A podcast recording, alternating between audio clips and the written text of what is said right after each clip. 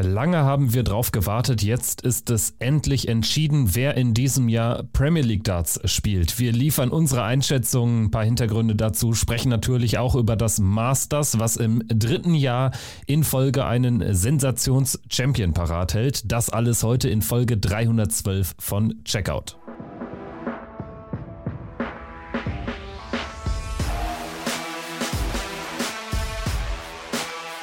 Hier ist Checkout der Darts Podcast mit Kevin Schulte und Christian Rüdiger. Hallo und herzlich willkommen. Es ist Montag, Mittagszeit. Gerade eben wurde endlich das große Premier League Geheimnis der PDC gelüftet und das sorgt wenig überraschend für viel Diskussionsstoff. Wir werden gleich Einschätzungen, Hintergründe dazu liefern, natürlich auch fleißig drüber diskutieren. Hier bei Checkout, der Darts Podcast powered by Sport 1. Ich bin Kevin Schulte und natürlich an meiner Seite Christian Rüdiger. Hi. Hallo Kevin, ich grüße dich. Vielen Dank an alle fürs Einschalten. Dieser Podcast erscheint, ihr wisst es, mindestens wöchentlich im Podcatcher eures Vertrauens. Bei Fragen, Anregungen, Diskussionsbedarf, was auch immer, schreibt uns gerne einfach bei Instagram oder Twitter oder geht in unseren Discord-Channel. Link dazu ist in der Folgenbeschreibung. So, Christian, bevor wir loslegen, wir wollen natürlich über das Master sprechen und dann ganz groß über die Premier League-Nominierung der PDC.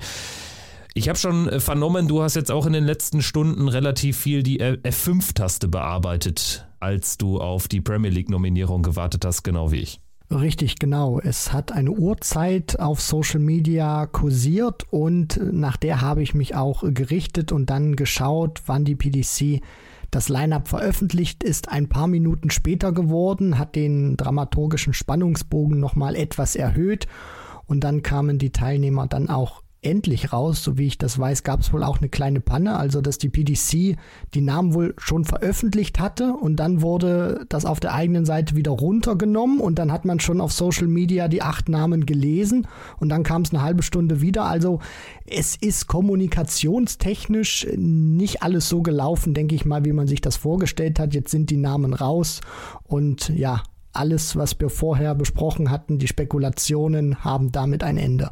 Also ich bin ganz froh drüber, weil ja, also die PDC hat es in diesem Jahr dann schon in, auf die Spitze getrieben. Jetzt hatten wir das Masters äh, dritte Mal in Folge mit einem Sensations-Champion. Ich habe es erwähnt und das dritte Mal in Folge heißt das auch. Wir haben den Masters-Champion Chris Doby, der drei Tage zuvor noch nicht mal in der Nähe einer Premier League-Nominierung war, jetzt äh, drin als einen von acht Teilnehmern und in diesem Jahr war es aber ganz besonders krass, weil man ja selbst dann am Finalabend nicht gesagt hat, hier, der Sieger ist drin. Also da muss die PDC sich auch verbessern. Also das kann so nicht weitergehen, weil das ist jetzt ein bisschen too much gewesen in diesem Jahr und äh, ich verstehe auch jeden Spieler, der natürlich jetzt auch not amused ist, gerade wenn man bedenkt, dass es am Donnerstag, diesen Donnerstag, also in drei Tagen schon losgeht in Belfast.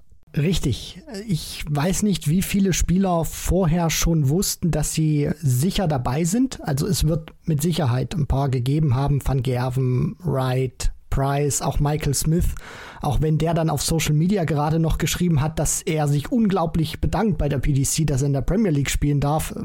Ich weiß nicht, ob da so viel, ob er das jetzt noch zurückhalten musste mit seinem Post, aber dass er jetzt äh, Zweifel daran hatte, dass er in der Premier League dabei ist, glaube ich ehrlich gesagt nicht. Und ich glaube auch, dass dieses Masters die PDC wieder sehr stark in Bredouille gebracht hat, weil mit diesem Finale Doby gegen Cross konnte niemand rechnen und da werden die Planungen nochmal ohne das fest zu wissen, wohl noch mal ein bisschen durcheinandergewirbelt worden sein. Aber es macht kommunikativ einfach auf mich nicht den professionellen Eindruck, den die PDC auch von sich selber erwartet, weil wir reden über die Premier League, wir reden über das zweitgrößte Turnier nach der Weltmeisterschaft, zumindest vom Preisgeld her betrachtet. Das sagen wir immer wieder. Es ist die Money-Making Machine, womit sie sich auch Players Championship Turniere ähm, finanzieren. Und dass man dann drei Tage vorher beim aus meiner Sicht zweitwichtigsten Turnier im Jahr nach, dem, nach der Weltmeisterschaft da so ein Geheimnis daraus macht und auch so ja, kommunikativ nicht überzeugt, das hat schon einen faden Beigeschmack. Über die Teilnehmer kann man immer streiten und diskutieren. Aber wie das Ganze dann vonstatten geht, von der Kommunikation her, das war in diesem Jahr ja am schlechtesten von allem. Das sehe ich auch so, also dass die PDC natürlich die Fans zappeln lässt dann über einen Monat, das auch natürlich bearbeitet, immer wieder auch dann fragt, zum Beispiel bei Social Media, wer sind denn eure acht Spieler? Das ist natürlich auch verständlich, weil das natürlich auch Traffic generiert und dementsprechend dazu beiträgt, dass diese WM-Flamme am Lodern bleibt. Ne? Also das äh, finde ich schon grundsätzlich verständlich. Nur jetzt treibt man es so sehr auf die Spitze, dass selbst die Spieler bis zum Wochenende nach unseren Informationen, also die vier, die da jetzt eben noch unklar waren, noch nichts davon wussten, ob sie drin sind oder nicht. Und ich meine, die Premier League Teilnahme oder nicht bedingt dann auch eben eine lange Planung. Und da muss man sich äh, wirklich in Zukunft überlegen, ob man nicht zumindest von vornherein dann sagt, Leute, wir haben das Masters, das Masters hat für uns einen besonderen Stellenwert und wir schreiben es genauso auch aus. Das ist hier das letzte Turnier, um sich in die Premier League zu spielen und wer da auch durchkommt, der hat es dann auch Garantiert. So war es in den letzten drei Jahren, aber jetzt wussten wir es nicht mal beim Finale Doby gegen Cross bei zwei Spielern, die, äh, das äh, war eben bekannt, alles andere als sicher drin waren. Also da muss die PDC besser werden und ich finde vor allen Dingen, oder zumindest die Spieler hätten da ein bisschen mehr Informationen schon verdient. Ja, das auf jeden Fall. Genauso wie du es sagst, es braucht eine lange Planung. Dadurch, dass du jetzt ähm, auch weißt, dass du mit diesem neuen Modus 16 Wochen erstmal safe unterwegs bist und immer wieder spielst, Viertelfinale, wenn du dann weiterkommst, Halbfinale und dann vielleicht noch das dritte Match an diesem Abend spielen kannst. Du musst einen Tag vorher anreisen. Du musst gucken, buche ich da einen Flug oder äh, fahre ich mit anderen äh, Verkehrsmitteln da irgendwie hin. Und wenn man da drei Tage vorher weiß, okay, am Donnerstag geht's nach Belfast es ist schon auch logistisch für die Spieler eine Herausforderung und deswegen muss man da auch, sage ich mal, auch zum Schutz der Spieler wirklich mal gucken, dass man es ein bisschen früher äh, bekannt gibt. Ich weiß auch nicht, warum man mittlerweile davon abgerückt ist, dass man sagt, man macht es nicht direkt nach dem WM-Finale. Also was, was ändert sich jetzt in diesem Monat nochmal konkret? Du hast ja, das ein, war's, das ist ja, da. Ja, ne? ja, also. ja gut, aber das hattest du ja 2014, 15, 16, 17 18 auch und da hat man es noch nicht gemacht. Ähm, ich meine, man hat es ja irgendwie auch, ich glaube, 2020 bei der WM, da hat man auch noch sieben von acht äh, Teilnehmern. Nee, nee, nee, Quatsch, ähm, 2021 war es, da hat man sieben von acht angekündigt und dann hat Johnny Clayton das Masters gewonnen und dann war es eben so, er konnte es gewinnen und war dadurch eben noch drin. Also ich frage mich, was, was hat sich geändert? Das Masters gibt es jetzt seit einem Jahrzehnt. Warum? Warum? Ja, also wir sollten das gleich, wenn wir über die Nominierung konkret, über die einzelnen Spieler sprechen, das Ganze nochmal ein bisschen äh, vertiefen. Wir können ja jetzt erstmal über das äh, schon viel angesprochene Masters in der sportlichen Analyse quatschen. Also wir haben jetzt drei Tage in Milton Keynes erlebt. Die waren sehr interessant, die waren irgendwie auch ein bisschen komisch, denn mit Chris Doby hat nun wahrlich keiner gerechnet, dass der durchzieht und hier das Finale erreicht und dann auch noch gewinnt. Besticht durch große Konstanz. Dann hatten wir ein absolutes tolles Freakspiel im positiven Sinne zwischen Rob Cross und Gary Anderson. Und dann hatten wir auch einen echt wieder bärenstarken Peter Wright, muss man auch sagen. Chapeau, wie er sich jetzt nach diesen sehr, sehr komplizierten Monaten und der ganz schlechten WM herausgekämpft hat. War er jetzt zuletzt auf der World Series erfolgreich in Kopenhagen, hat jetzt ein sehr gutes Turnier gespielt, da war sogar noch mehr drin. Und dann hatten wir natürlich am Freitag, da können wir vielleicht äh, zunächst mal drüber sprechen, wenn wir so ein bisschen chronologisch vorgehen, den Auftritt von Gabriel Clemens, der am Ende an seiner Doppelquote gegen José de Sousa gescheitert ist. Der Auftritt von Gabriel Clemens hat sich anders angefühlt beim Masters nach seinem WM-Halbfinale, auch nach dem, was alles medial passiert ist, was er für Auftritte auch absolvieren durfte, unter anderem im Sportstudio. Dann und es hat sich ähm, ja auch die Frage gestellt, wie präsentiert er sich? Also kann er diesen Schwung mitnehmen? Und das sah zumindest in der Anfangsphase ganz gut aus. Und er hat es dann nicht hinbekommen, das Spiel in seiner Gänze zu entfalten. Also dann auch Scoring, Doppel, alles so in Einklang zu bringen. Und dann ist das so eine Niederlage, die ihm, glaube ich, ähm, ja, wie, wie, wie kann ich das ausdrücken, die nicht zufriedenstellen wird, weil gerade auch so das Ende nicht das war, was er sich dann auch vorgestellt hat, wo er dann nochmal einen Schuss aufs Doppel sich herausarbeiten möchte und statt der großen Eins dann die große 20 trifft. Also das wird, das hat noch nicht so geflutscht und die Rädchen sind noch nicht so ineinander gegriffen, wie er sich das vorgestellt hat, sicherlich. Ja, also das zehnte Lecken muss er gewinnen, dann hätte er sogar im Decider Anwurf gehabt. Also da war eine große Siegchance äh, da gegen äh, José de Sousa, der jetzt äh, alles andere als gut gescored hat. Also da war Gaga besser, aber eben am Ende waren es zu viele verpasste Chancen und er wird sich ärgern, aber es wird jetzt auch nicht irgendwie in seinen Kopf gelangen. Dafür ist einfach die WM zu monströs, zu groß gewesen, zu großartig gewesen aus seiner Sicht.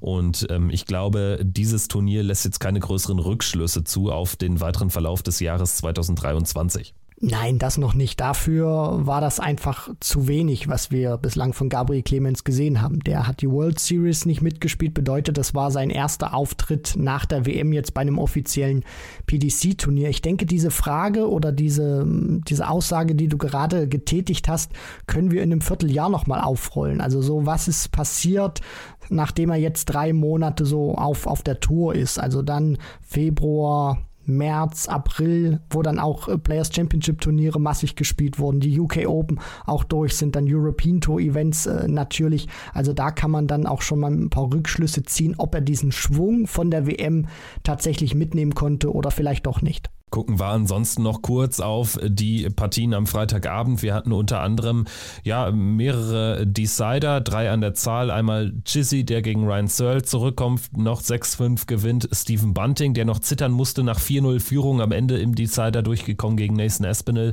Und auch Ross Smith gewinnt den Decider gegen Damon Hatter. Hervorsticht natürlich auch der Sieg von Gary Anderson gegen Dimitri Vandenberg. Das war natürlich auch ein Zeichen, was der Flying Scotsman setzt. Wie hat er dir gefallen? Also bevor wir jetzt auch gleich vielleicht dann übergehen zu seinem großartigen Auftritt im Achtelfinale am äh, Samstag gegen Cross. Ja, also ich möchte das nicht immer an der Qualität festmachen, was Anderson da auch in diesem Spiel gegen Vandenberg gezeigt hat, sondern die Art und Weise, wie er sich präsentiert.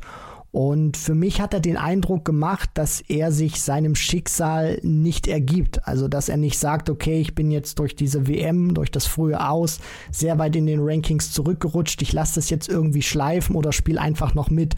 Für mich hat er ausgestrahlt, dass er Bock hat, dass er es versucht, je nachdem, wie weit das jetzt noch geht für ihn, dass er einfach jetzt die Möglichkeiten nimmt und versucht, sich von Turnier zu Turnier Selbstvertrauen zu erarbeiten. Und was ganz wichtig ist, man kann immer viel sprechen über Averages und äh, über Doppelquoten, etc. Anderson braucht Ergebnisse. Und ob er dann Matches gewinnt mit einem 85er Average oder verliert, wenn er 111 spielt, wie gegen Rob Cross, da sieht man dann auch mal, was Averages wert sind. Er braucht Ergebnisse. Und da war dieser Sieg gegen Vandenberg, auch wenn es nicht das das ganz große Kino war schon mal ein Anfang. Das Niveau dann am Samstag gegen Rob Cross war wirklich astronomisch gut. Cross spielt, glaube ich, den zweithöchsten Average, der jemals bei Masters gespielt worden ist. Anderson den vierthöchsten und verliert. Also daran erkennt man nochmal, was für eine besondere Partie das war. Er war ja auch nicht in der Nähe des Sieges. Also am Ende ein souveräner 10-6-Sieg für Rob Cross. Aber bei Gary Anderson hat das Scoring auch gestimmt und äh, Cross war einfach nur gigantisch gut. Es war eine der besten Partien der letzten Monate und es ist ein früher Kandidat für das Match des Jahres 2023. Ja, auf äh, jeden Fall. Von der Qualität definitiv, von der Dramatik, von der Spannung, auch von den Rahmenbedingungen, dass es nicht bei der Weltmeisterschaft oder beim Matchplay stattgefunden hat, sondern nur in Anführungszeichen beim Masters wird, es vielleicht in der Bewertung oder Betrachtung von uns Fans etwas schmälern. Nichtsdestotrotz war das, was das Scoring anbelangt, was aber auch die Doppelquoten und die Finishes anbetrifft, eine sensationelle Partie, wo sowohl Cross gezeigt hat, was er drauf hat, aber auch Gary Anderson, dass da noch ein bisschen was im Tank ist. Und ja, man, man hofft einfach nur, dass er annähernd an so ein Niveau bei ja, ein paar Matches in diesem Jahr nochmal herankommt, der Flying Scotsman. Ansonsten der Samstag wirklich äh, spektakulär teilweise, was die Spannung betrifft. Also wir hatten sehr, sehr viele enge Partien. Wir hatten auch echt gute Darts gesehen und auch gerade so die favorisierten Spieler da allesamt äh, gut unterwegs gewesen. Michael van Gerven spielt eine 104 ganz am Abend gegen Jose de Sousa, Peter Wright eine 101 gegen Chizzy. Äh, dann natürlich auch Michael Smith zu erwähnen, der gegen Ross Smith erst Probleme hatte. Also das war das erwartet äh, schwierige Spiel, sich am Ende dann aber aber auch mit 10-7 durchsetzen konnte. Und dann natürlich der Sieg von Dirk van Dijvenbode, die große Überraschung am Samstag 10-8 gegen Gervin Price, kam für mich gar nicht so aus der Kalten. Also ich habe Dirk da einiges zugetraut, weil auch äh, Gazzy Price einfach immer noch nicht so richtig wieder in diesen 1A-Modus kommt. Da wartet er jetzt schon wirklich ja fast ein Jahr drauf, muss man sagen. Ja, was mir nach der Weltmeisterschaft auch auffällt, klar, er hat äh, zwei World Series Turniere auch bestritten, die wirklich gut absolviert, dass mir so ein wenig dieses Feuer aktuell bei ihm fehlt. Also dieser unbedingte Wille, den Gegner zu zerstören und dann auch wirklich sich überhaupt nicht dafür zu interessieren, was der Gegner davon denkt, was die Fans davon denken oder auch wir, wenn wir das vor den Bildschirmen betrachten. Und gegen Van Dijvenbode auch, wo er dann zurücklag, wo er ich will nicht sagen, die ein oder andere Möglichkeit hatte, dann das nochmal komplett irgendwie zu wenden, aber sich nochmal drin zu halten in der Partie. Einfach diesen Moment dann auszustrahlen, ich glaube da an mich und nicht, ach, jetzt habe ich noch mal eine Möglichkeit, probiere ich es irgendwie. Das, äh, ja, finde ich aktuell so, so ein bisschen komisch bei Price, dass er für mich nicht diesen Hunger und diese Galligkeit ausstrahlt, die ich sonst so von ihm kenne.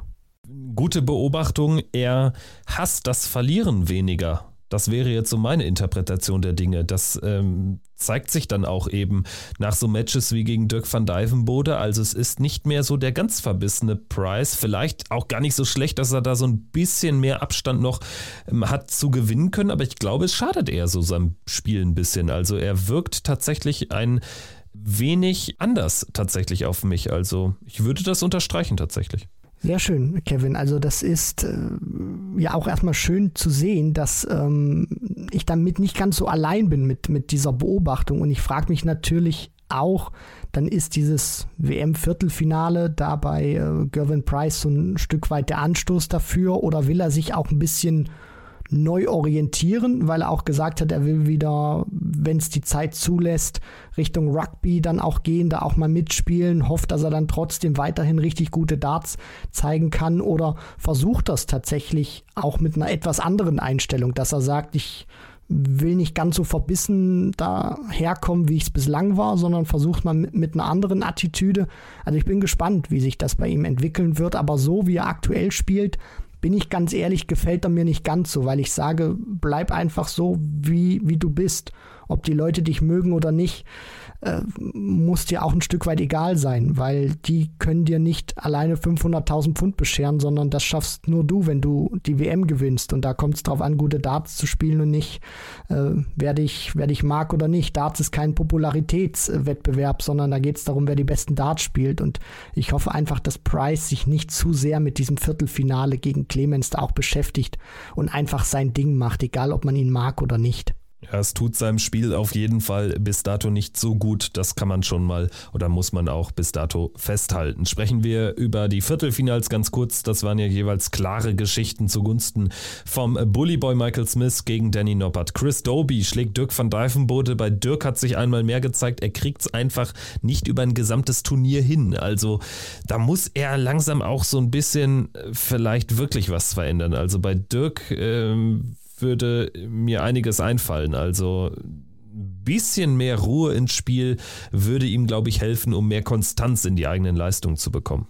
Er steht sich sehr oft selbst im Weg, egal ob es die Emotionen sind, ob er zu viel darüber nachdenkt oder die Konstanz nicht hat für ein Turnier. Jetzt war es auch wieder die Konstanz gewesen. In anderen Matches ist es dann der Kopf, wo er zu viel über verpasste Chancen nachdenkt oder zu emotional dann reagiert, sich körperlich auslaugt oder dann nicht mehr mit voller Konzentration am Bord steht er ist ein fantastischer Spieler, er hat viel Potenzial, er war jetzt bei dem Turnier sozusagen die 13 in dieser Setzliste will ich nicht sagen, aber sozusagen von dem, wo er reingegangen ist, von der Ranglistenposition. Er verbessert sich schon Stück für Stück, aber um dieser ganz große Spieler zu werden, der er dann auch sicherlich sein will, muss er dann auch äh, es schaffen, solche Averages oder solche Leistungen konstant über ein Turnier zu bringen. Und das war schade, dass er es nicht geschafft hat, aber gut, für Chris Doby, weil der ist dann ins Halbfinale marschiert.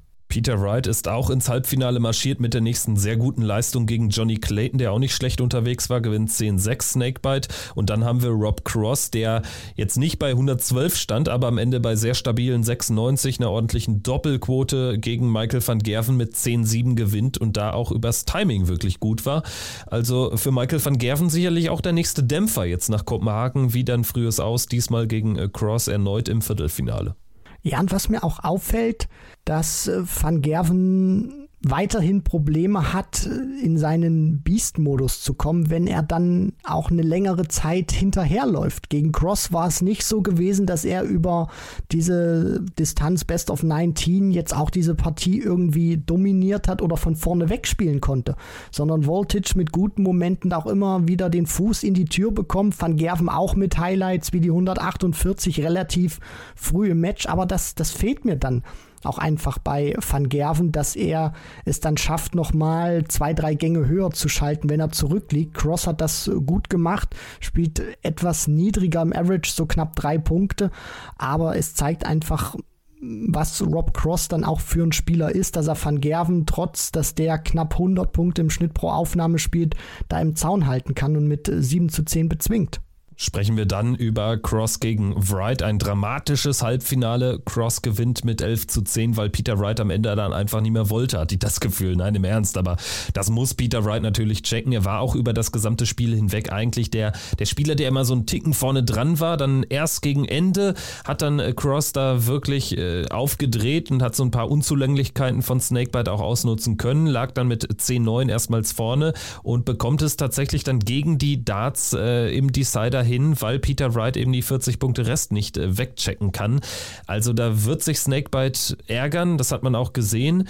Es war aber auch nicht zum ersten Mal, dass Peter Wright dann gerade so hinten raus von dem Match wirklich viele klare Matchstarts liegen lässt. Nein, das nicht. In diesem Fall hat es mich überrascht, weil bis zu dem Zeitpunkt, äh, bevor er in das Halbfinale reingegangen ist, sah alles nach einem typischen äh, Peter Wright Turnier aus, wenn ich das so sagen darf brutal konstant und überzeugend auch gewesen gegen Chizzy. Gut, gegen hinten raus kam Chizzy noch mal ein bisschen, aber gerade die Anfangsphase gegen so einen Topmann wie Chizzy dann wirklich so souverän aufzutreten, das war Peter Wright, wie man ihn kennt, auch zu seinen besten Zeiten.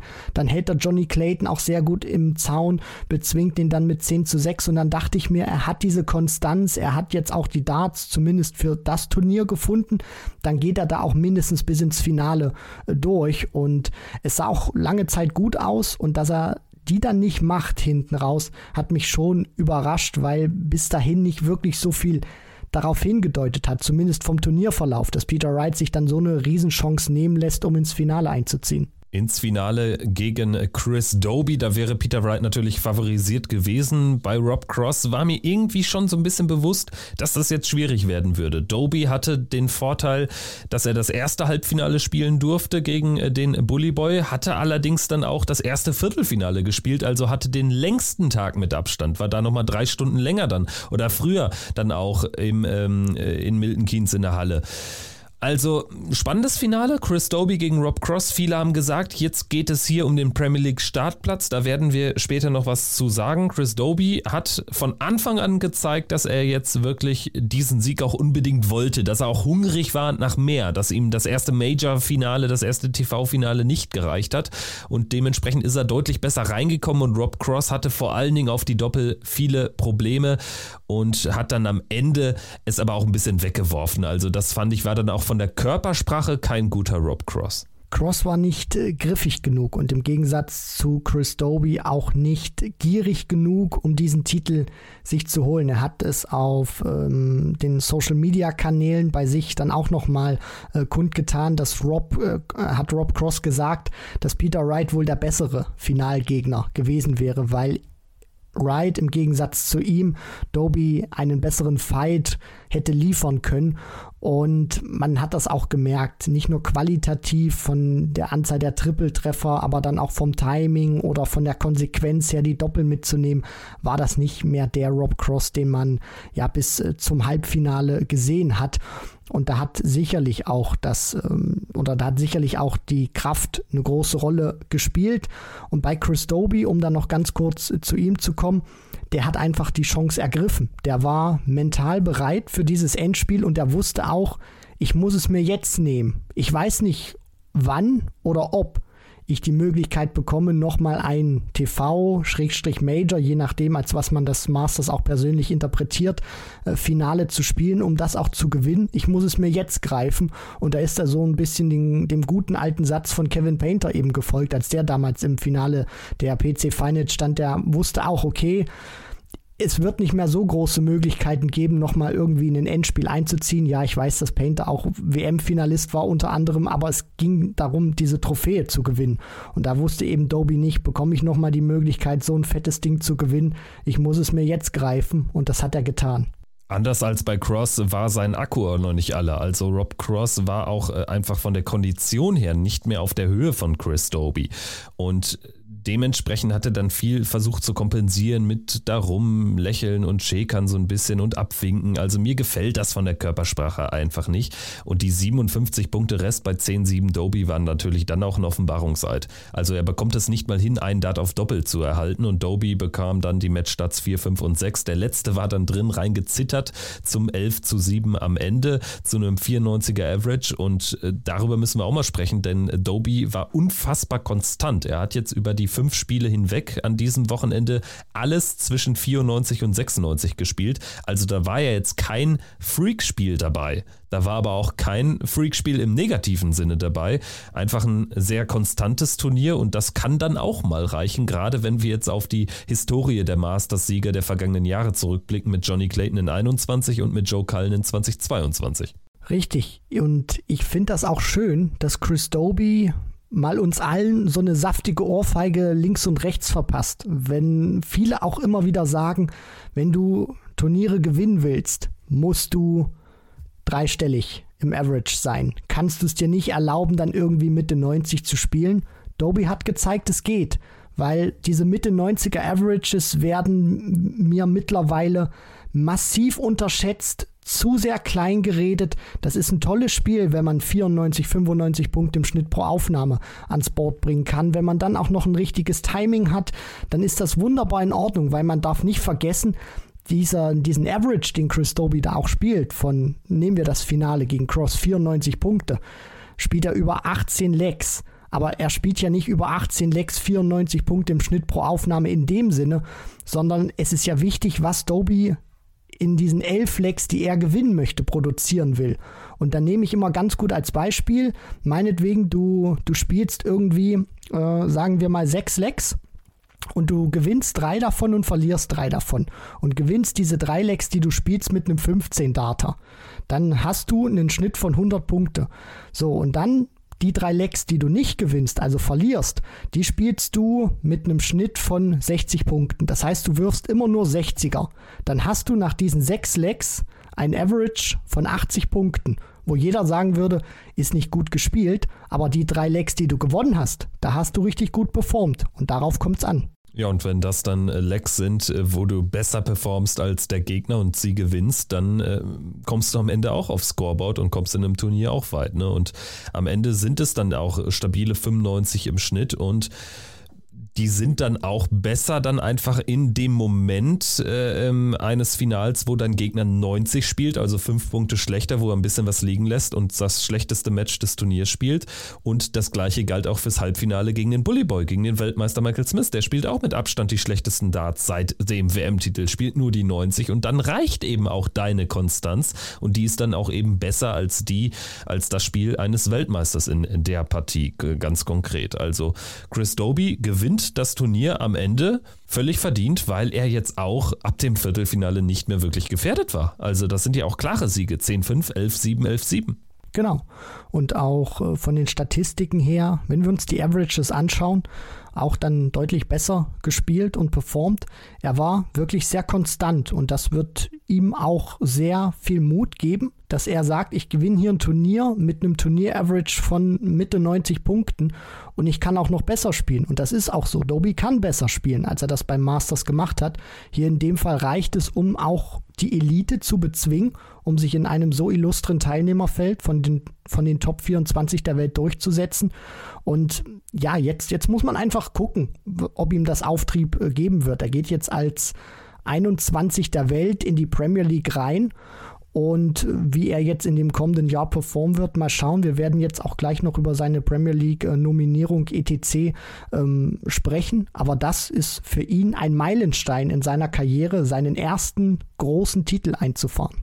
Und der manövriert ihn dann eben in die Elite-Liga, in die Gigantenliga, nennt ihr es, wie es wollt, in die Premier League. Also wirklich ein unverhoffter Triumph aus dem Nichts äh, mit einem dann äh, wirklich sehr, sehr schönen Beiwerk der Premier League-Teilnahme. Sprechen wir gleich drüber, du hast es angesprochen. Ich möchte noch etwas loswerden und zwar war dieses Turnier historisch aus folgendem Grund. Ich habe das Tippspiel gewonnen. Glaubst Nein. du das denn? Ich habe das Tippspiel gewonnen. Tatsächlich. Es geht um nichts, also auch Timing her nicht so gut, ne? aber es geht ja um den Spaß bei uns im, im, im kleinen äh, Kick-Tipp-Gewinnspiel. Ihr könnt alle mitmachen, seid herzlich eingeladen. Das wird immer wunderbar organisiert in unserer Discord-Gruppe und ja, diesmal führte kein Weg an mir vorbei. Ich habe noch nie ein Tippspiel gewonnen in meinem Leben. Also es ist ein großer Moment für mich. Also es ist auch ein bisschen Kleingeld im Euro-Jackpot drin, falls du diesen Lauf gerne fortsetzen möchtest. Ja, vielleicht äh, wäre das jetzt ein guter Moment, ne? Also mit dem Boost im Rücken. Naja, aber wirklich fantastisch. Ich hatte wirklich äh, viel Glück an diesem Wochenende, habe viele dieser umkämpften Begegnungen am Freitag richtig getippt. Ich glaube, da hatte ich äh, sechs äh, aus acht richtig und das hat mich dann getragen und am Ende dann tatsächlich auf Chris Doby gesetzt im Finale. Alles riskiert und er hat mir dann Platz eins sogar beschert. Also das äh, die interessante Randnotiz, die lustige Randnotiz des Wochenendes. Gut, ähm, sprechen wir jetzt mal über das, was Chris Doby da konkret erreicht hat. Es ist ja nicht nur der Masters-Triumph, es ist die Premier League-Teilnahme. Also weitere 60.000 Pfund sicher zu den 65.000 Pfund, die er für den Masters-Sieg erhalten hat. Also Chris Doby rutscht als letzter rein. Die Top 4, sie waren natürlich klar. Die Nummer 1 Michael Smith, dann Peter Wright, Gervin Price als 4, Michael van Gerven an, an der 3 als äh, Titelverteidiger, sechsfacher Premier League-Sieger. Also die vier waren waren ja gesetzt. Aber bei den Plätzen 5 bis 8 war ja so gar nichts klar und das ist auch neu, ne? dass man auch wirklich nicht mal bei Position 5, 6 so eine wirklich schon klar ausgemachte Nominierung äh, da hatte. In diesem Jahr konnte man wirklich lange würfeln. Ja, das ist richtig. Da sind viele Namen kursiert, ähm, die man auch noch mit hätte reinwerfen können oder den ein oder anderen Spieler hätten ersetzen können. Jetzt sind es die acht geworden. Es gibt sehr viel Gesprächspotenzial, auch auf Twitter. Die Gattin von Luke Humphreys hat unter anderem gepostet, Joke, also die Premier League-Vergabe ist ein Witz, dass ihr äh, ja, Mann nicht mit dabei ist. Es ist wie in jedem Jahr. Einige schreiben dann auch wieder schlechtestes Line-up ever. So miesepetrig oder pessimistisch möchte ich es jetzt erstmal nicht äh, thematisieren. Wir werden es gleich noch einzeln durchgehen, aber es ist auf jeden Fall wieder sehr viel los, was die Premier League anbelangt. Ja, also jetzt geht's ja erstmal los mit dem Furor, wenn sich auch die Spieler zu Wort melden und natürlich sind besonders diejenigen spannend, die es nicht geschafft haben und über die sprechen wir auch. Aber wir bleiben erstmal bei denen, die jetzt drin sind. Also neben den vier hat dann ein Ticket bekommen. Wir gehen mal durch die Rangliste durch. Die Nummer sieben der Welt, Johnny Clayton ist drin. Er hat im letzten Jahr hervorragend performt oder in den letzten beiden Jahren hat ja die Premier League 2021 gewonnen und war dann im äh, Vorjahr auch im Halbfinale in Berlin. Da dann allerdings krachend raus gegen Joe Cullen, obwohl er ja vier der 16 Turniere, der Einzelturniere ähm, hat erringen können. Also er war der stärkste Spieler der Ligaphase, war die klare Nummer eins und äh, hat dann Schiffbruch erlitten im Halbfinale. Und trotzdem reicht das alleine ihm dann, um hier reinzurutschen oder was war noch ausschlaggebend? Was würdest du sagen? Sagen in der Analyse? Ja, das ist äh, eine gute Frage, wenn man sich dann Johnny Clayton anschaut. Für mich einer, den ich auch gepickt hätte. Also ich sage es erstmal ganz unverfroren äh, äh, im Vornherein. Sechs von acht Spieler, damit gehe ich vollkommen klar, äh, die dabei sind. Mit den Zweien, die ich nicht ganz so teilen würde, das sind Vandenberg und Doby. Clayton für mich schon, weil die PDC auch bei ihm sicherlich das mit einbezogen hat, was du gerade gesagt hast. Der hat in den vergangenen zwei Premier League Spielzeiten wirklich richtig gut performt. Einmal mit dem Sieg und dann im vergangenen Jahr wirklich äh, klasse gespielt, um sich somit dann ähm, in die Playoffs rein zu manövrieren. Und das Jahr von ihm 2022 natürlich ist es durchwachsen gewesen. Es hatte Höhen, aber auch Tiefen. Trotzdem, wenn man alles overall betrachtet, zweimal hintereinander wirklich richtig gut in der Premier League gespielt. WM Viertelfinale erreicht, Players Championship Finals, da auch noch das Halbfinale gespielt, dann ein Turnier auf der World Series gewonnen. Das geht schon in Ordnung, dass man ihn damit reinnimmt. Zumal er auch ein beliebter Spieler ist, also auch da kannst du ihm keinen Strick drehen, dass es irgendwie daran liegt, dass er beim Publikum nicht ankommt. Also ist schon ein Spieler, der von, von allen so gemocht wird, ne? ohne dass jetzt auch die allergrößten Emotionen damit verbunden sind. Aber äh, kommt einfach gut an beim Publikum. Und Nummer 7 der Welt, auch da kannst du ihm nichts draus drehen. Ne? Ranglistenposition ist hoch, ist unter den Top 8 sozusagen. Selbst wenn man streng nach Rangliste gehen würde, wäre er also drin. Und dann eben die zwei Premier League Performances. Also beide Male in den Playoffs gewesen, einmal das Ding gewonnen, einmal dann eben raus gegen Joe Cullen, aber dafür die Ligaphase als Nummer 1 bestritten. So, das ist dann aber auch fast das Einzige, denn was Ranglisten-Major-Turniere betrifft, ist da nur ein Halbfinale bei den Players Championship Finals zugegebenermaßen nicht das wichtigste Ranglisten-Event und jetzt eben das Viertelfinale bei der WM, da das Ausscheiden gegen Dimitri Vandenberg. Also ansonsten war da nicht so viel in den letzten zwölf Monaten. Deshalb verstehe ich auch diejenigen, die sagen, na, Johnny Clayton, das hätte man vielleicht auch hinterfragen können. In meinen Augen war er aber auch einer der sechs, die da dann doch verhältnismäßig sicher drin waren, weil eben da die Premier League bei der Premier League Nominierungsgeschichte ähm, schon eine übergeordnete Rolle spielen darf auch. Also das finde ich schon gerechtfertigt, dass man auch mal drauf schaut, wie hat denn derjenige bei dieser Roadshow die vorherigen Male performt und das war natürlich außerordentlich gut. Johnny Clayton hat gezeigt, er kann Premier League und das nicht nur einmal mit dem Sieg äh, 2021, sondern auch im vergangenen Jahr, wo er aus meiner Sicht der alles überragende Spieler war. Nicht nur von den Punkten her, sondern was er qualitativ uns auch angeboten hat in der Konstanz 222. Und natürlich hat er sich vielleicht auch mit seinem Halbfinale bei den PC Finals nicht das Höchstturnier ausgesucht, was wir jetzt in unserer Wertigkeit betrachten. Trotzdem muss das natürlich auch auf einem Zettel stehen, genauso wie die WM.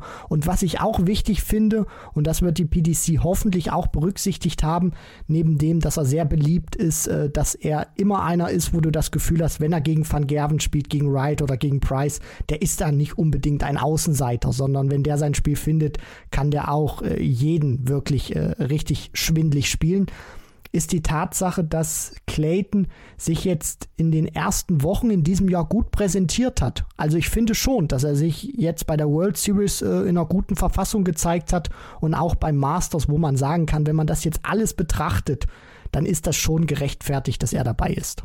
Ja, der Trend stimmt wirklich. Also einziger Halbfinale in 2022 eben beim letzten Turnier, PC Finals, dann Viertelfinale nachgelegt bei der WM, da den aufstrebenden Josh Rock übrigens rausgenommen im Achtelfinale und dann eben ja im Viertelfinale gegen äh, Dimi Vandenberg raus. Also so gesehen, ich gehe da auch eher mit. Also für mich eher gerechtfertigt als äh, fraglich Johnny Clayton. Dann machen wir weiter. An sechster Position drin ist die Nummer 9 der Welt, Nathan Espinel.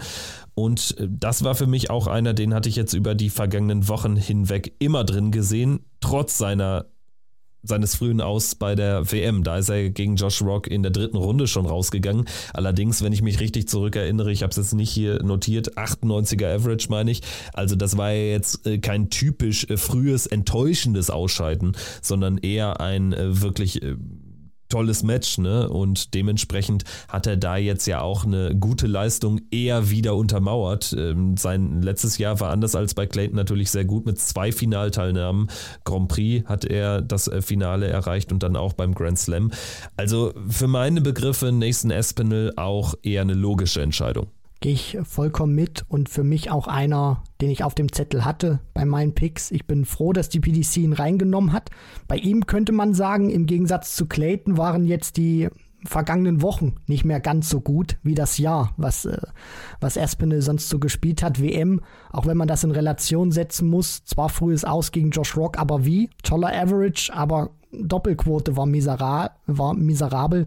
Wenn er die da auf 40, 45 Prozent bringt, gewinnt er dieses Match. Aber hätte, hätte oder wäre, wäre Fahrradkette, braucht man nicht sagen. Jetzt erste Runde raus Masters. Der letzte Eindruck ist natürlich dann immer bei den Fans so ein bisschen mehr im Vordergrund. Aber wenn man sich das Jahr anschaut, sieben Finals gespielt, fünf davon bei den Players Championship Turnieren, Behind Closed Doors, dann zwei große noch gespielt und auch zwei wichtige Major Turniere mit dem Grand Prix und mit dem Grand Slam of Darts. Also auch in der Konstanz, was Espinel gemacht hat, bei großen Turnieren und dann bei diesem von dir so viel zitierten Brot- und Buttergeschäft immer wieder abgeliefert. Das ist schon in Ordnung und für mich auch gerechtfertigt, dass er endlich wieder dabei ist, weil es waren auch nicht nur diese zwei großen Major-Finals, die er dann äh, gespielt hat. Grand Slam hat er auch noch ins Achtelfinale sich gespielt, Matchplay, Viertelfinale. Das geht wirklich voll in Ordnung, dass Espinel wieder dabei ist dritte Mal ist er dabei. 2020 äh, stand er im Finale direkt gegen Glenn Durant und ähm, 2022 im Vorjahr war er dann nicht dabei. Also insgesamt die dritte Teilnahme für The Esp. Die zweite Teilnahme ist es insgesamt für Dimitri Vandenberg. Das ist die Nummer 11 der Welt und äh, das wundert mich wirklich schon. Also bei Espinel muss man natürlich auch sagen, ein überragend beliebter Spieler gerade auch beim englischen, beim Heimpublikum. Die Walk-on-Hymne Mr. Brightside von den Killers überragend, jedes Mal ein Banger. Und da können wir jetzt auch ganz gut ansetzen bei Dimi. Auch er ein überragend beliebter Spieler. Seine Interviews immer am Rande des hohen Cringeness-Faktors, aber trotzdem einfach ja, so vom gesamten Auftreten einfach ein sehr, sehr beliebter Spieler. Walk-On natürlich immer gigantisch mit seinem Tänzchen und so. Der Spektakel oder das Spektakel hört dann allerdings ein bisschen auf, wenn man ihm natürlich beim Spielen zusieht. Also die Qualität ist da, nicht falsch verstehen. Aber es ist natürlich ah, schon teilweise sehr schwierig mit anzuschauen, wenn man das vergleicht zum Beispiel mit dem anderen Extrem Michael Smith, der dir die drei Darts da in sechs Sekunden reinknallt, in einer ebenso beeindruckenden, noch beeindruckenden Qualität und dann Dimitri Vandenberg jetzt natürlich dafür sorgen wird, deswegen bewusst jetzt ein bisschen over the top formuliert, aber der bewusst dafür sorgen wird, dass natürlich jeder Abend auch 20 Minuten länger wird. Ich übertreibe, ne? Aber ja, Dimi hätte ich nicht reingenommen. Also es gab einen Moment, wo ich dachte, ja, die PDC wird es wahrscheinlich machen. Gerade wegen der WM und wegen des Faktors erst Belgien, da kann man den Markt weiter ankurbeln. Der entwickelt sich auch positiv gerade derzeit.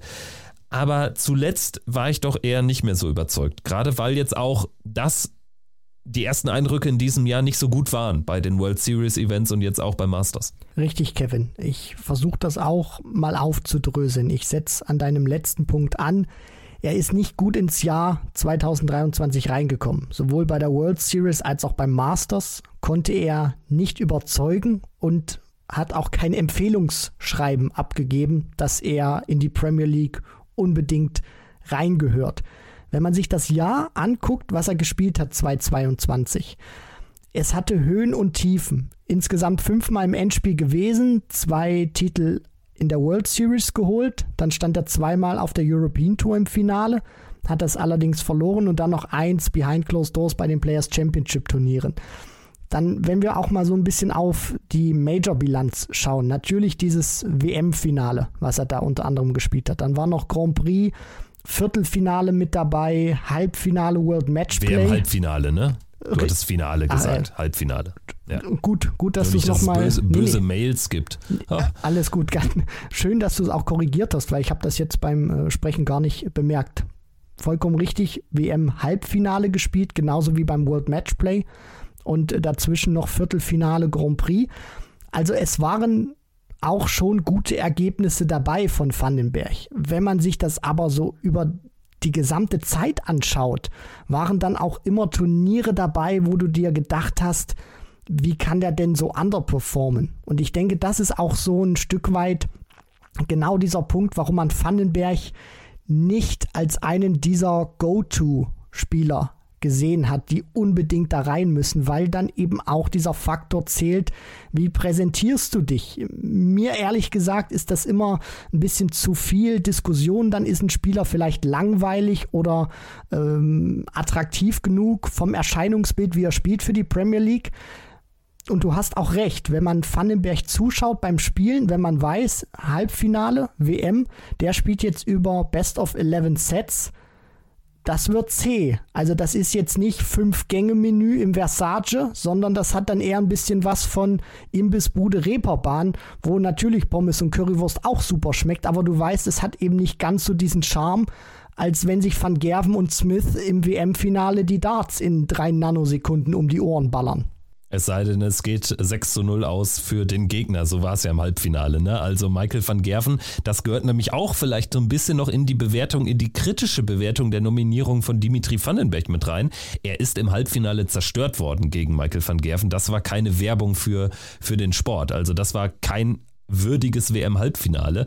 Und spätestens nach dem Abend dachte ich auch, oh, jetzt wird es ganz eng. Und wenn da jetzt nicht irgendwie andere ähm, Spieler aus welchen Gründen auch immer, da kommen wir später zu, rausziehen, dann äh, wird es eigentlich eher nichts. Also ich bleibe wirklich verwundert ein bisschen zurück, dass Dimitri Vandenberg in der Premier League dabei ist. Ich glaube, er sticht am Ende Gabriel Clemens aus. Also der belgische Markt schlägt hier den deutschen nicht, weil der belgische Markt mehr verspricht, sondern weil Dimitri Vandenberg einfach schon dann über einen längeren Zeitraum, einen deutlich längeren Zeitraum in der Wildspitze dabei ist und schon mehr große Ergebnisse äh, geliefert hat. Also ich glaube, das spielte dann eine Rolle für mich konkret dann tatsächlich am Ende hier ähm, Dimitri Vandenberg äh, vorgezogen gegenüber Gabriel Clemens. Wir sprechen aber gleich über die, die es nicht geschafft haben. Ich würde sagen, wir können es erstmal bei Dimi jetzt dabei belassen und sprechen noch über den letzten im Bunde, mit dem wir hier die ganze Diskussion so ein bisschen haben einleiten können, denn er hat das Masters gewonnen, Chris Doby,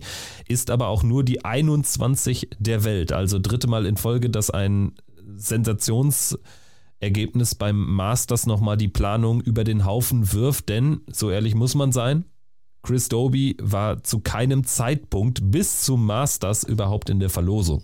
Nein, überhaupt nicht. Und mich würde brennend interessieren, wer für Chris Doby raus musste. Also nehmen wir an, der hätte das Turnier nicht gewonnen, weil ich denke, auch ein Finale wäre nicht genug gewesen wer wäre sonst in der Premier League am Donnerstag in Belfast zu sehen gewesen? Also einer musste die Säge streichen, da bin ich fest davon überzeugt, weil Chris Doby dieses Ding völlig überraschend aus Sicht nicht nur von uns, sondern auch von der PDC gewonnen hat. Also dann gehe ich einfach mal vorne weg und analysiere das folgendermaßen. Ich glaube, es war ein Engländer. Ich glaube nicht, dass Gabriel Clemens jetzt der Leidtragende ist von dem Doby-Sieg. Das glaube ich nicht.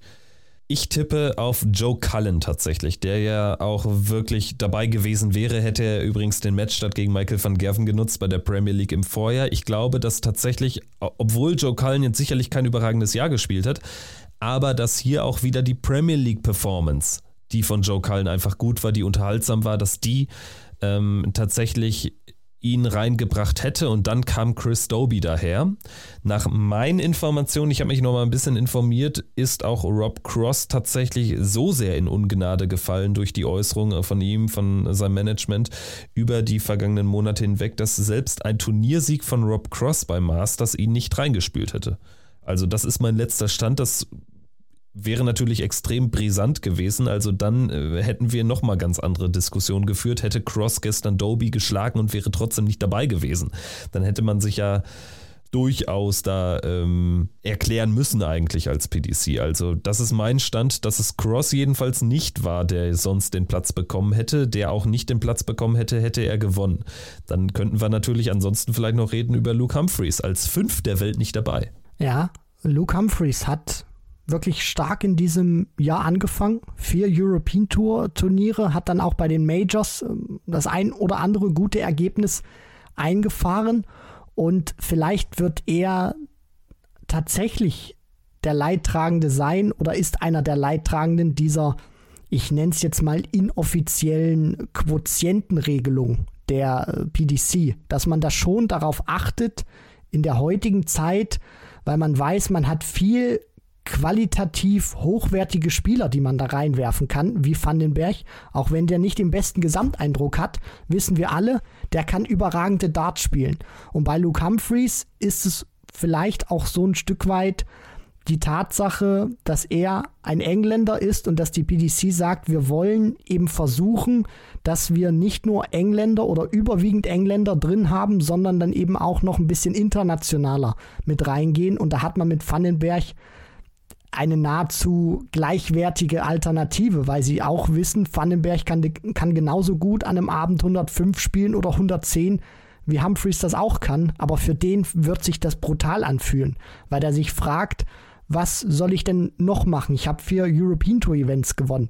Klar, kein Major-Sieg oder jetzt auch ähm, keine brutal konstante Major-Performance über alle Turniere im Jahr 2022. Aber vier European Tour Turniere gewinnen, auch wirklich mal in die Vorschlussrunde bei Majors einziehen. Und dann reicht's nicht. Da kann er sich schon berechtigt die Frage stellen, warum das nicht geklappt hat bei ihm. Ja, also als Begründung würde ich anfügen, das ist so meine Interpretation dessen, was ich jetzt auch von der PDC gehört habe, was man da so zwischen den Stühlen, hinter den äh, Kulissen, nennt's wie es wollt, hört, ist, dass er einfach als langweilig angesehen wird.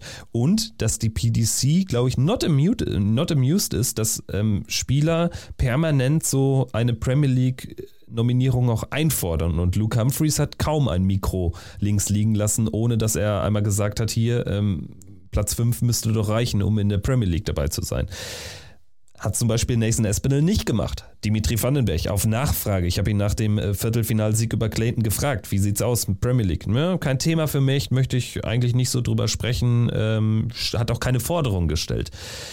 Also, ich glaube, das kann auch eine Rolle spielen. Und weil du es jetzt auch nochmal mit Dimi in Verbindung gebracht hast, das Ganze, also da, glaube ich, sind wir uns einig. Dimi hat jetzt nicht Luke Humphreys oder Rob Cross oder wem auch immer den Platz weggenommen. Ich glaube tatsächlich, dass Dimi Clemens eher aussticht und auch Danny Noppert, über den müssen wir vielleicht auch sprechen. Da sagen einige, hier, fünf Bester in der Jahresrangliste, hat wirklich nicht nur diesen tollen UK Open Triumph vorzuweisen, war auch wirklich stabil, ist so in der Weltspitze, erweiterte Weltspitze angekommen, Nummer 8 der Welt. Also ähm, da könnte man auch drüber sprechen. Also meine Interpretation ist, dass Dimi am Ende gegen Clemens und Noppert sich quasi so in diesem ähm, Deutsch-Belgien-Niederlanden-Komplex durchsetzt in der, in der Auswahlrunde und dann dann äh, das englische Ticket, was dann noch übrig war, ging eben jetzt an den Masters Champion anstelle von ich interpretiere es so, ich sage eher Cullen als Humphreys sogar noch und ähm, Cross, wie gesagt, hat ja seine Lustlosigkeit vorgetragen und vor allen Dingen, was bei der PDC nicht gut angekommen ist, ist, äh, wie er auf die äh, Nicht-Nominierung im Vorjahr reagiert hat als amtierender European Champion. Ähm, er, er hat es ja jetzt wirklich mehrfach dann auch ähm, da sein Unbehagen drüber ausgedrückt, hinter den Kulissen wohl auch der Manager und das kam nicht so gut an. Und dementsprechend war er jetzt wirklich kein Thema und hat das dann eben auch dann gewusst, weshalb er dann auch bei Phil Bars bei Online Darts immer diese markigen Interviews jetzt zuletzt losgelassen hat. Also Cross in meinen Augen, nach meinen Informationen, weit weg tatsächlich von der Premier League Teilnahme. Eher dann Humphreys und noch viel eher Cullen, der jetzt das Opfer ist äh, des Erfolgs von Chris Doby. Um bei Rob Cross ganz kurz zu bleiben, der muss seine Stimme etwas schonen. Also das erinnert mich auch ganz stark an James Wade, den man auch mal rausgelassen hat aus der Premier League, um ihm einen Denkzettel zu verpassen. Und das kann wirklich gut sein, dass die, die PDC auch einfach sowas überhaupt nicht cool findet, wenn man da motzt und wenn man sich da auch beschwert, weil das auch immer wieder eine Kritik an den eigenen Entscheidungen ist. Und ob die PDC damit dann auch ähm, ja so gut umgeht, dass sie das dann auch, wenn sie mehrfach darauf ange angesprochen wird aus dem Lager Cross, dann eben sagt, okay, dann lassen wir den jetzt auch mal für eine bestimmte Zeit raus und er muss sich diesen Kredit, den er verspielt hat, erst wieder erarbeiten. Die Tür wird für ihn nie komplett zu sein. Klar, wenn er die WM gewinnt, ist er dann so oder so safe drin im nächsten Jahr.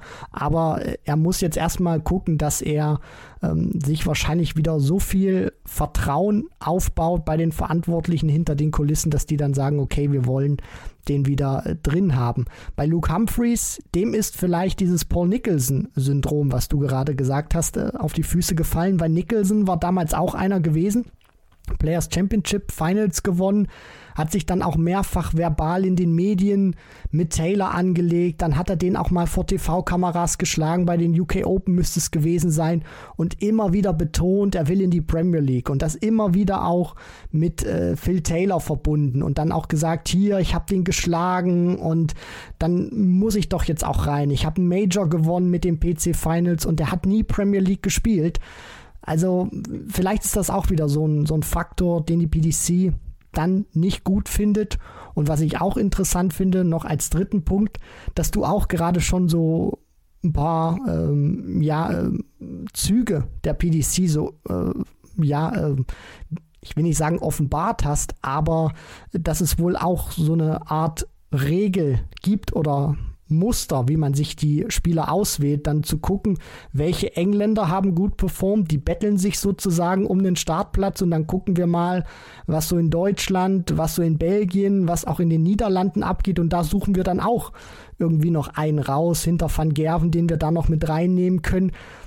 Also das ist genau das Gegenteil was ich gerade für einen Eindruck habe. Ich habe den Eindruck, es gibt keine wirkliche Regel, wie die PDC sich ihre Starter aussucht, sondern tatsächlich irgendwie guckt, wer passt denn ins Schema rein.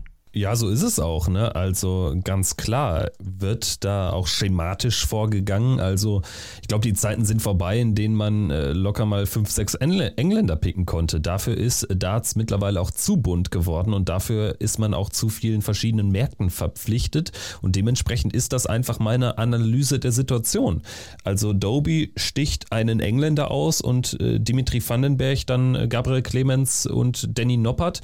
Und bei den Engländern dürfen wir jetzt einen Mann nicht vergessen, der sich auch ähm, enttäuscht geäußert hat jetzt äh, bei, bei Twitter habe ich es eben gelesen, Ross Smith, der Richtig. Europameister und der beste 180er Hitter des zweiten Halbjahres. Also ich glaube sogar, dass Ross Smith, auch so wie man seine Entwicklung wahrnimmt und analysieren kann, tatsächlich auch jetzt zumindest nicht weiter weg war als ein Luke Humphreys. Denn er hat jetzt wirklich auch auf der Bühne, was so die, die sein Auftreten betrifft, äh, richtig zugelegt und ist natürlich auch sehr unterhaltsam. Also bei Ross Smith kann man nicht sagen, dass es in irgendeiner Art und Weise jetzt ein langweiliger Spieler.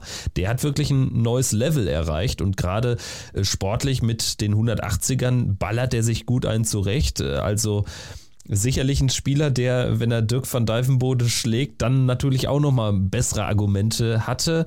Denn man muss ehrlich sein, nach diesem EM-Triumph kam da jetzt, was die reinen Resultate betrifft, nicht mehr so viel.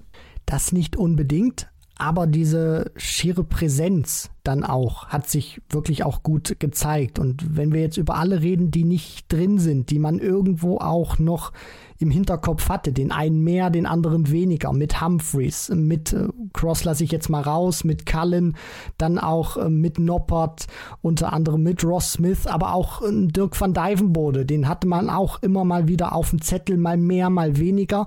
Und da stellt sich auch die Frage, wie kann man sowas lösen, weil es wird für die PDC nicht einfacher werden in den nächsten Jahren, weil gerade auch so diese, diese Top-Spieler, die du hast, Van Gerven, Smith, Price, die sind alle in einem guten Alter, die werden jetzt nicht in den nächsten fünf Jahren die, die Kelle räumen. Peter Wright wird noch ein bisschen spielen, aber jetzt auch nicht irgendwie eine Zehn-Jahres-Karriere noch haben. Und da stellt sich eben die Frage, wie kann man die Spieler irgendwie aussuchen oder vielleicht eine etwas größere Nachvollziehbarkeit oder Akzeptanz in die ähm, Berücksichtigung für die Premier League nehmen. Und ich habe mir da mal ein bisschen was äh, zurechtgebastelt, was ich dann äh, ja vielleicht auch mal ganz kurz präsentieren wollen würde, ob sowas auf ja, Akzeptanz stoßen würde. Bei Zuschauern oder vielleicht auch bei, bei Spielern. Ja, unbedingt. Äh, trag mal vor, ich bin gespannt, was da, was da kommt. Und ihr könnt ja dann da draußen, ihr Zuhörerinnen und Zuhörer könnt ja darauf vielleicht einmal reagieren. Also schreibt uns gerne, wie ihr das sonst gewohnt seid. Aber jetzt erstmal feuerfrei. The stage is yours. Ja, vielen Dank. Ich möchte erstmal betonen, Kevin, das ist sehr einseitig und es äh, hat jetzt auch nicht irgendwie die, die ganz große Mathematik auf dieser Seite, sondern ich habe mir gedacht, weil wir immer wieder viel darüber sprechen, über Major-Turniere und deren Wertigkeit, dass der UK Open Champion zum Beispiel draußen bleibt mit Noppert und wiederholt der European Champion nach Cross, jetzt auch mit Ross Smith, habe ich mir gedacht, Und zwar habe ich mir angeschaut, wie viele Major-Ranking-Turniere gibt es denn im Jahr. Also das Masters rausgelassen und auch die World Series of Darts Finals rausgelassen. Und dann ist man, wenn man sich das Jahr 2022 anschaut, UK Open. Sieben, oder? Sieben, genau. UK Open, Matchplay, Grand Prix, EM, Grand Slam, PC Finals und die Weltmeisterschaft. Das sind sieben Major-Turniere, die in die Rangliste reingehen. Wie gesagt, World Series of Darts Finals und Masters rausgelassen. Und dann könnte man es ja so machen, wie gesagt, ist alles sehr hypothetisch und auch sehr vereinfacht gesagt, weil eine Jahresperformance auch zählen sollte. Man guckt, wer von wer diese Turniere gewinnt. Im besten Fall könnten es sieben sein. Das wird aber sehr wahrscheinlich nicht aufgehen, weil auch in diesem Jahr Van Gerven gewinnt PC Finals, Matchplay und ähm, den Grand Prix. Aber dann könnte man ja sagen, man nimmt die Major, Major Champions und die Finalisten. Und dann hätte man in diesem Jahr sieben Spieler, die man da reinnehmen könnte. Das wären Noppert, Smith, also Michael Smith, MVG, Price, Aspinall, Ross Smith und Rob Cross. So, dann hast du sieben von acht, die in diesem Jahr im Finale standen eines Major Ranking Turniers oder es gewonnen haben. Und dann kann man sagen, diesen einen Platz, der noch übrig ist in diesem Fall, den bekommt derjenige, der noch nicht qualifiziert ist, aber am höchsten in der Weltrangliste steht. Und das wäre Snakebite Peter Wright. Ja, würde aber dem entgegenstehen, dass die PDC natürlich auch sehr auf andere Aspekte Richtig, eingeht. Aber ich genau. finde, als sportlichen Punkt finde ich es gut.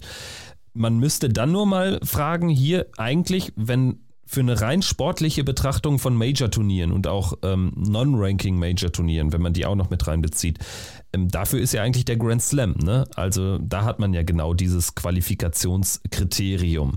Aber grundsätzlich finde ich es erstmal spannend, dass es tatsächlich äh, sogar ähm, sieben Spieler sind, sieben verschiedene.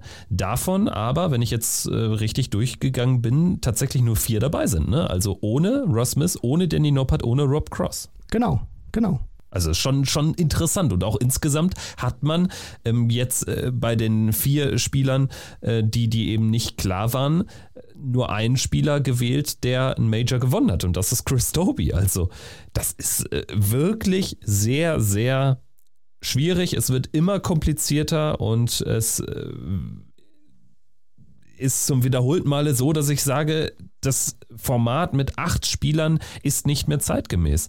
Da müsste man mal ran und ich kann auch tatsächlich manchmal ein Muster erkennen jetzt aber auch, äh, man kann ja nicht sagen, es zählt jetzt, äh, der sportliche Wert zählt gar nichts mehr. Es zählt halt der sportliche, der, der sportliche Wert ist dann wichtig, wenn es um das Masters geht, weil das das äh, Turnier ist, was unmittelbar vor der Premier League stattfindet. Die UK Open sind so weit weg von der Premier League, vom Premier League Start, ja, dass die dann gar nicht mehr zählen quasi. Die EM zählt auch äh, weniger und in den Augen von Darts-Fans ist ja das Masters viel unwichtiger, weil es ein Non-Ranking-Major ist als UK Open und als die EM.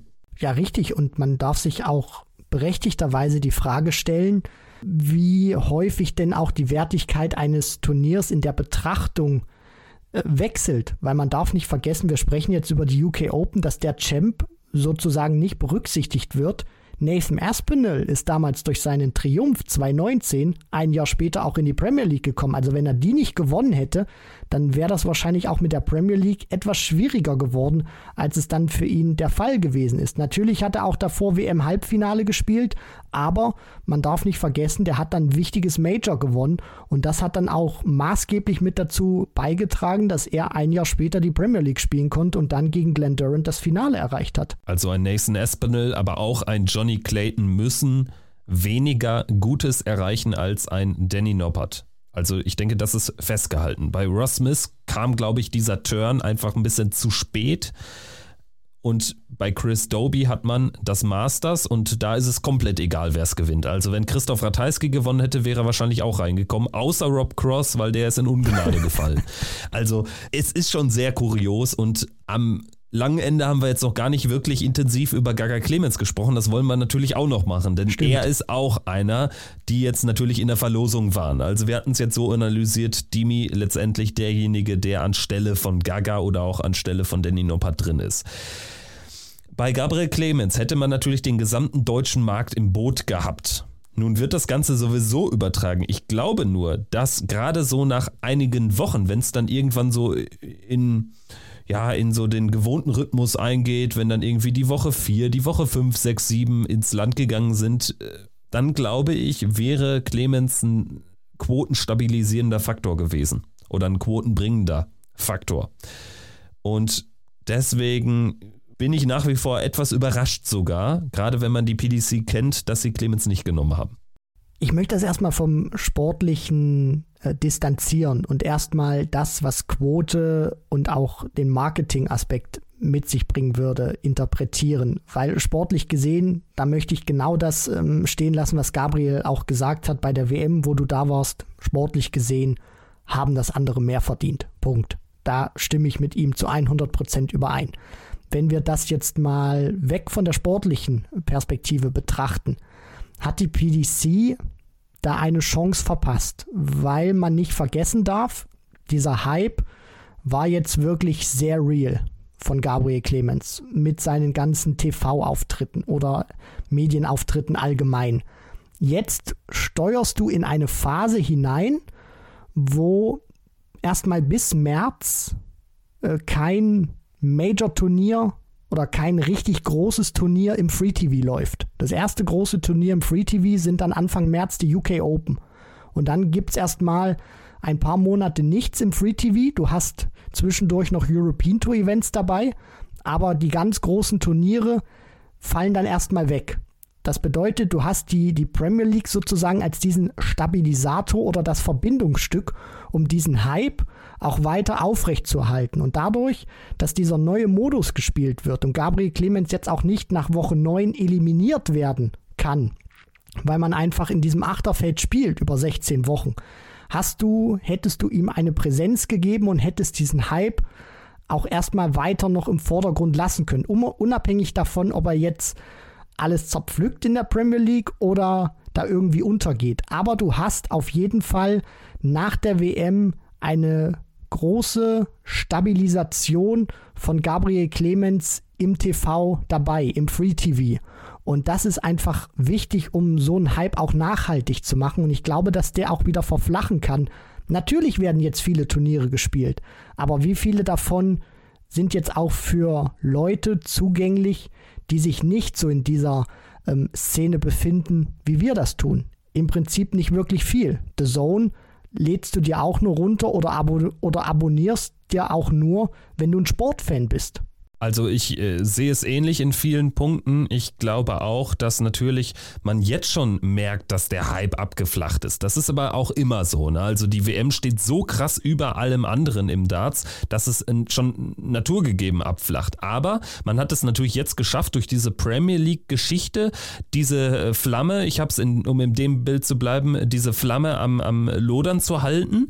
Und man hätte das natürlich jetzt über Monate weiterziehen können. Also die Premier League geht bis bis Mitte, Ende Mai. Also da hätte man jetzt wirklich über Monate hinweg äh, diesen deutschen Faktor spielen können und gerade auch medial, was so die mediale Rezeption betrifft, ist es natürlich ganz was anderes. Du hast Gaga Clemens dabei, als du hast ihn jetzt nicht dabei. Ich muss nämlich jetzt auch schauen, ne? Also ist das Interesse so stark, dass man Woche für Woche Donnerstagnacht sich hinsetzt und ein Autorenstück schreibt, ist das äh, gewollt. Man, man äh, hat natürlich dann auch nur begrenzt Kapazitäten, also mache ich das. Wäre Clemens dabei gewesen, gemähte Wiese. Jedes Mal. Woche für Woche hätte ich was für ntv.de ähm, auch fernab von, von Agenturtexten gemacht. Ne? Also jetzt steht das eher so ein bisschen, ist so ein bisschen fraglich.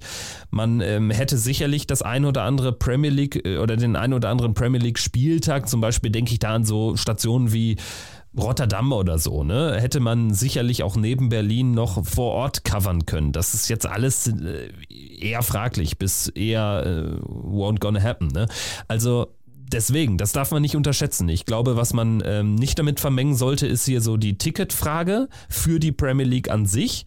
Also ähm, nach meinem Kenntnisstand sind mindestens 80, 85 Prozent aller Tickets für die 16 Spieltage sogar schon ausverkauft.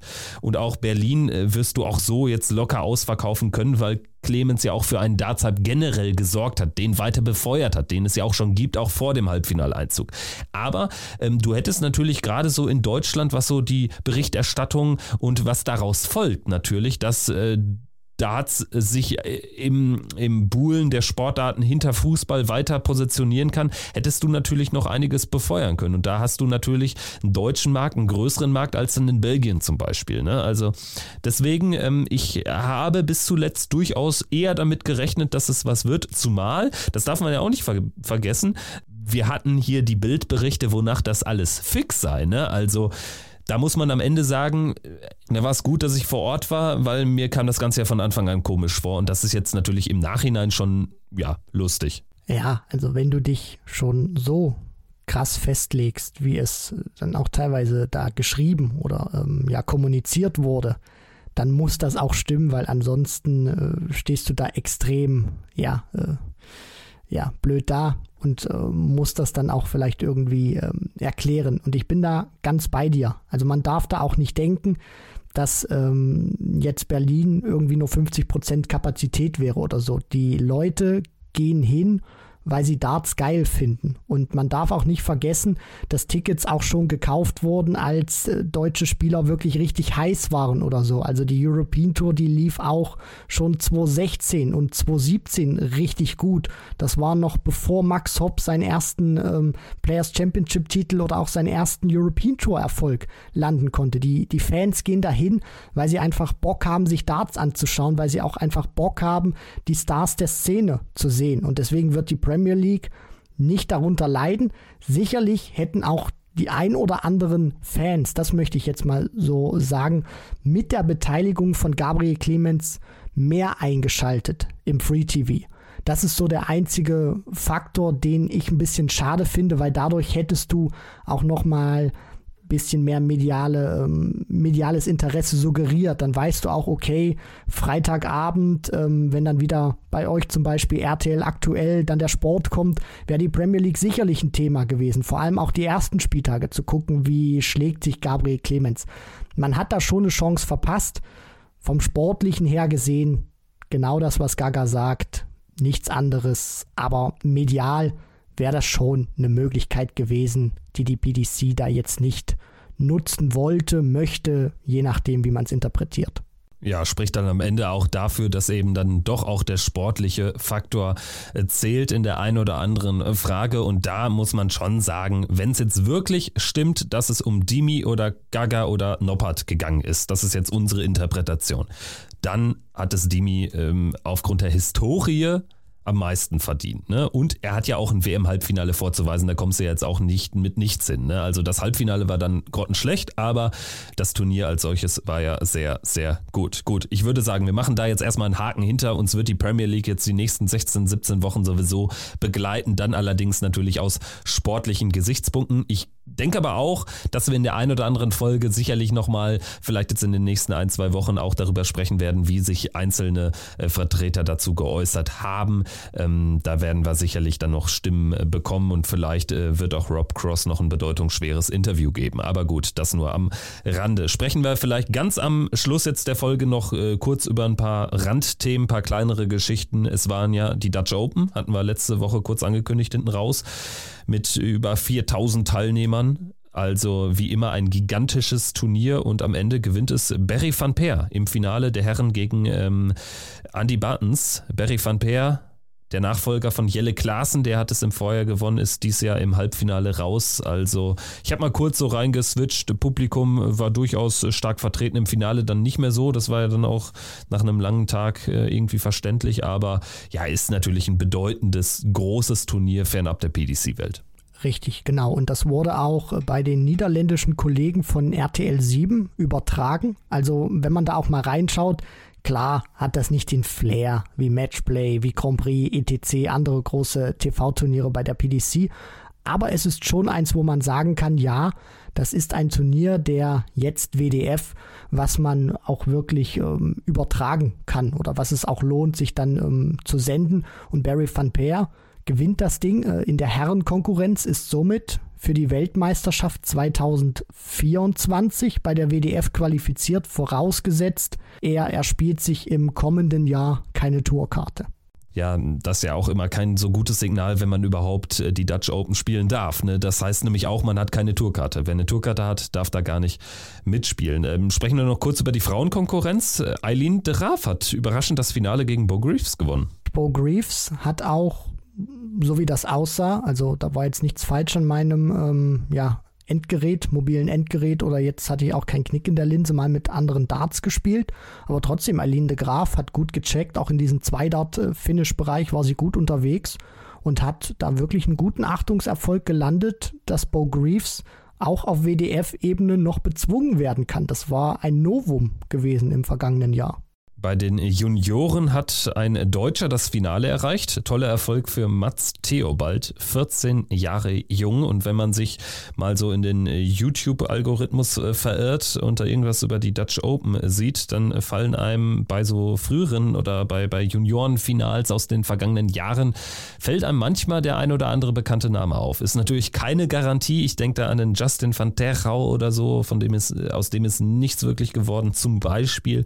Aber ähm, es zeigt schon, dass auch da im, im Juniorenbereich ähm, der ein oder andere gute Spieler schlummert, das ein oder andere Talent offenbar da ist aus deutscher Sicht. Auf jeden Fall. Und was mir in dieser Konkurrenzsplittung dann immer gefällt, auch wenn ich dann so dann auf Senior-Ebene nicht ganz so ein Freund davon bin, das dann immer so kategorisch zu, unter, äh, zu unterteilen, macht das dann bei den Junioren und bei den Juniorinnen immer sehr viel Sinn, weil die sich untereinander betteln können, ohne dann gleich äh, abgewatscht äh, zu werden, wenn da irgendwie, äh, ja, beispielsweise ein Van Gerven, den da 105 Punkte reindrückt, weil das macht dich dann auch irgendwie, laugt dich das dann aus, weil du diese Erfolgserlebnisse nicht hast. So können die sich auf einem guten, hohen Niveau auch schon für ihr Alter äh, duellieren und ziehen dann sehr viel Selbstvertrauen da, daraus und können dann, wenn sie dann diesen Übergang machen in den Senior-Bereich, dann auch ähm, hoffentlich gute Darts spielen und vielleicht ist dann wirklich mal wieder einer dabei, der dann ganz vorne mitspielt. Im vergangenen Jahr war es jetzt Josh Rock, der sozusagen richtig durchgebrochen ist. Das ist immer sehr interessant zu sehen, wie die sich dann in den kommenden Jahren machen werden, weil Leighton Bennett beispielsweise der im Tower of London schon gegen Phil Taylor gespielt hat, der so als das nächste große Megatalent gehypt wurde. Bei dem ist aktuell nicht sonderlich viel vorhanden. Nee, da war viel Ebbe zuletzt und auch die Q-School-Performance war unter ferner Liefen. Da war er nicht in der Nähe einer Tourkarte. Sprechen wir noch über die Spieler, die sich bei den Rileys äh, Qualifiern für die UK Open, bei den Amateur-Qualifiern durchsetzen konnten. An diesem Wochenende wieder drei Turniere haben stattgefunden. Wir sind also jetzt bei sechs von 16 Turnieren. Die Tagessieger heißen diesmal Harry Lane, Dan Reed und Danny Lobby. Also Danny Lobby zum zweiten Mal in Folge über die Rileys äh, Qualifikation zu den den UK Open äh, freut mich immer wieder dann auch über internationale Gesichter, die sich da durchsetzen äh, können. Also Danny Lobby, auch ein Spieler, dem man die Tourkarte wünscht. Oh ja, auf jeden Fall. Guter Rhythmus, sehr viel Selbstvertrauen auf der Bühne, kann schöne Darts spielen, noch nicht die ganz großen, klar, sonst wäre die Tourcard schon ähm, bei ihm aber einer, der auch versucht, diesen Schritt zu machen, der dann auch auf WDF-Ebene viel spielt.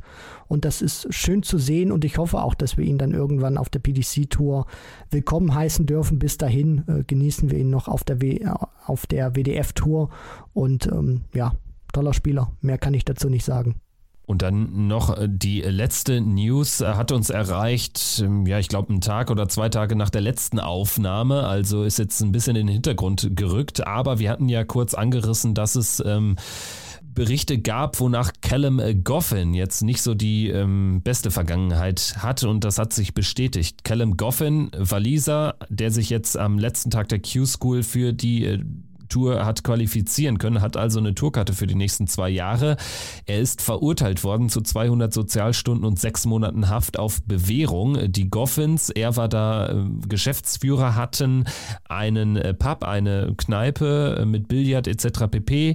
Und ähm, da hat es einen Brand gegeben. Bei diesem Brand sind zwei Menschen ums Leben gekommen, weil die Goffins, so hat das Gericht geurteilt, die Brandschutzregeln missachtet haben. Also das ist schon heftig.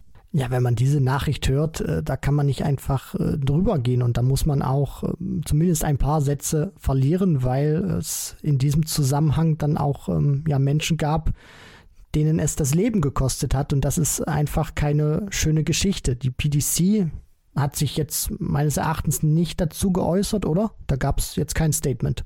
Nein, nein, nein. Die hat äh, sich nicht geäußert, wäre aber auch überraschend gewesen, denke ich ja, ich glaube, die, die PDC, ob man das gut findet oder nicht, äh, wird dann einfach sagen, das ist deine Privatsache und äh, in diese Privatsachen werden wir uns nicht einmischen oder irgendwelche Statements ähm, ja auch äh, veröffentlichen.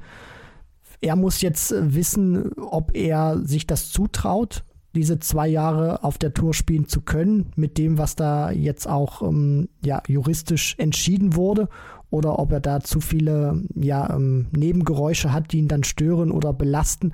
Das muss Kellen Goffin jetzt äh, selber entscheiden, aber alles andere, was davor passiert ist, was auch zu dem geführt hat, was ihm da jetzt ähm, ja sozusagen als Urteil ähm, entgegengeworfen wurde, das ist äh, natürlich nicht schön, dass äh, dieses laxe Verhalten da zwei Menschen das Leben gekostet hat.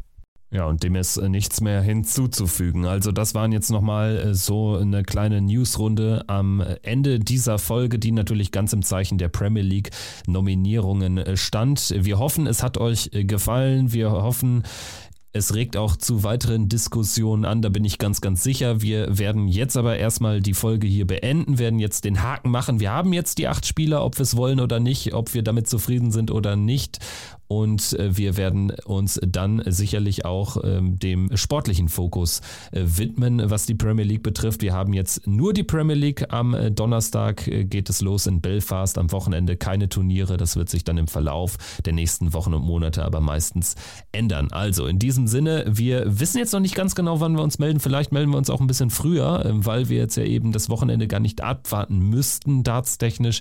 Aber ihr werdet natürlich darüber informiert, wenn es was Neues Neues gibt von uns, was Neues auf die Ohren. Danke dir, Christian, hat Spaß gemacht wie immer. Ja, ich bedanke mich auch, Kevin. Und dann würde ich sagen, bis die Tage. Macht's gut. Ciao, ciao. Ciao.